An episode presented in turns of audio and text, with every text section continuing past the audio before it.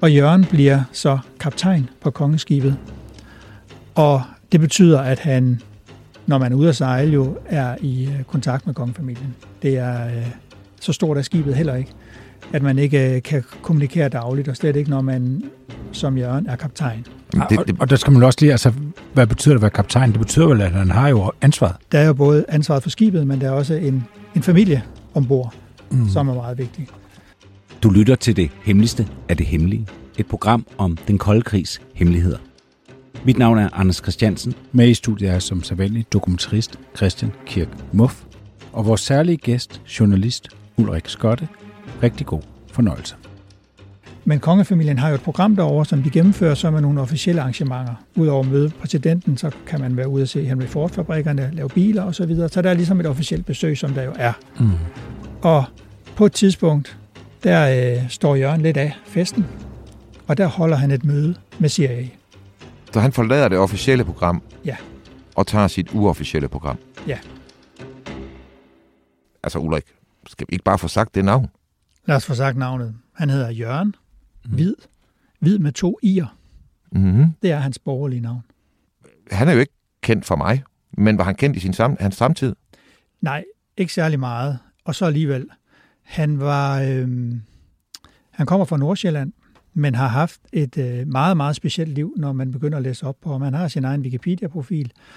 Og Jørgen er, øh, altså han er jo den her mand, som jeg har døbt den danske Carl Hamilton. Øh, Og det gør jeg egentlig, fordi at noget af det, han er allermest kendt for, det er, at han er ishockeysportens fader i Danmark. Det kalder man ham. Så hvis man siger familien Hviid til en hvilken som helst sportsjournalist eller ishockeyfan fra gamle dage, så er familien Hviid det, man tænker på. Det er Laudrup, bare for ja, ishockey. Ja, det er egentlig et meget godt billede. Ja, det er det. Øh, Jørgen Hviid er en dygtig ishockeyspiller. Han er så dygtig, at han kommer på det lettiske landshold, fordi familien bor i Letland, da Jørgen han er ung. Så det er der, han lærer det? Det er der, han lærer det, og der kom han på det lettiske landshold som seksten-årig. Ja. Og i en kamp om det lettiske mesterskab scorer han i en kamp fire mål. Øh, så han er, et, han er et supertalent inden for ishockey. Og dengang var øh, øh, man i Østeuropa, var det jo en af de store sportsgrene, det var jo ishockey. Og øh, man kan også se, når man ser billeder af ham, han har den der, øh, skal vi sige, traditionelle ishockeyfysik. Han er sådan bred i det, bred overkrop, stærk, atletisk og lidt større end de fleste. Og sådan lav, lavt tyngdepunkt? Nej, det synes jeg faktisk ikke. Han, han virker ret stor, øh, når man ser billeder af ham. Han er mere sådan en, hvis man kommer op imod banden med ham, og han kommer med høj fart, så er man lidt træls at stå der, når han kommer bullerne. Mm. Øhm, men, men hvorfor, hvad laver han i Østeuropa? Jamen, øh, hans, hans far er grosserer, men danskfødt. Han hedder Harald. Og de bor i Moskva, og så får vi jo så en revolution i Rusland, og der finder familien ud af, at vi må hellere smutte til Danmark. Og det er nitten atten sytten? Ja, det er det jo i slutningen der af Første Verdenskrig, eller i kølvandet på den. Men så i nitten enogtyve, så flytter familien tilbage til Østeuropa, men den her gang til Riga. Mm. Og det er her, Jørgen han begynder at spille ishockey og dyrke sejlsport.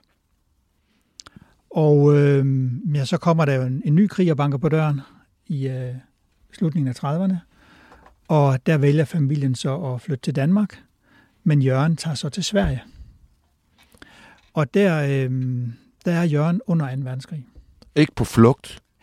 Nej, altså Jørgen han er, øh, han, han er medlem af modstandsbevægelsen, og hvis vi slår ham op i, øh, i det her register over modstandsfolk, så dukker hans navn og billeder også op. Mm. Og faktisk, når man ser det billede, så tænker man også Carl Hamilton. Han har lidt samme frisyrer.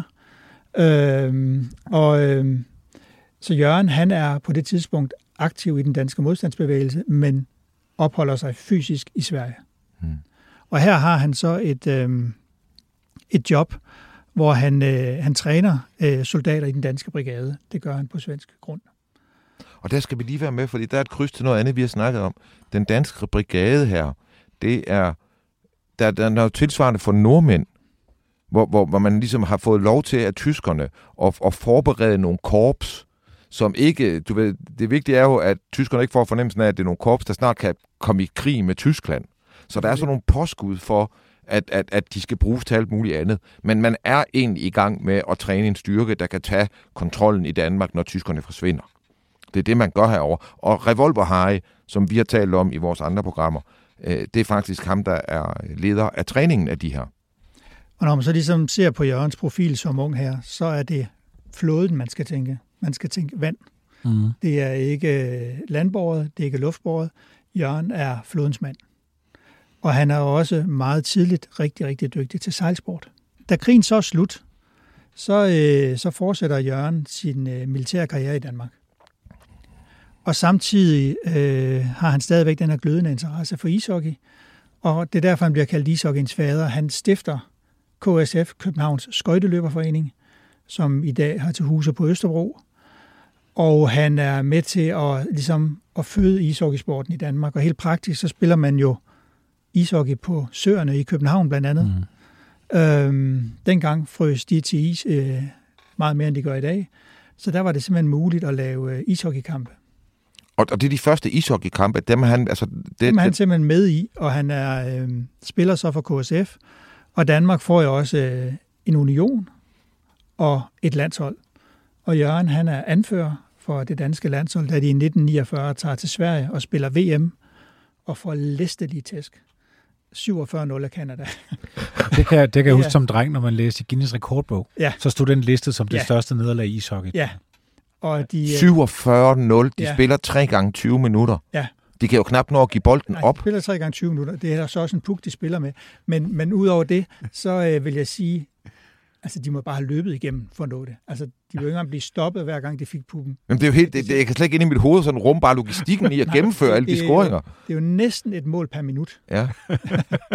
øh, så altså, det, det er helt, helt utroligt, det kan lade sig gøre. Altså, man tænker, at danskerne kunne ikke skøjte. Eller, jamen, jamen, det er utroligt, at det er utroligt, at sporten overlever det. Ja, det er det. Jamen, men, det er virkelig, altså, man, hvordan kommer man hjem derfra og entusiastisk udbreder en sport, man lige har fået test syvogfyrre nul af Canada. Jamen, altså, hvad værre er, at så altså, taber man også stort i kamp nummer to, og i kamp nummer tre taber man kun otte tre til Belgien. Oh. Og Danmark når at score fire mål i de her tre kampe, og Jørgen laver alle fire. Okay. Og derefter tager holdet hjem på grund af sygdom, står der i historiebøgerne. men, men, men det var jo en start, kan man sige. Og, øhm, og Jørgen, han er, han er aktiv ishockeyspiller, langt op i alderen, altså op i trediverne og i starten af fyrrerne, er han stadigvæk aktiv. Altså, han... Så er der ikke mere for den statsbetalte femogtyve øre. Efter fireogtyve syvs lukning er Det Hemmeligste af det Hemmelige blevet en podcast, du skal betale for. Gå ind på hjemmesiden det hemmeligste punktum d k og læs mere om, hvordan du fortsat kan lytte til Det Hemmeligste af det Hemmelige.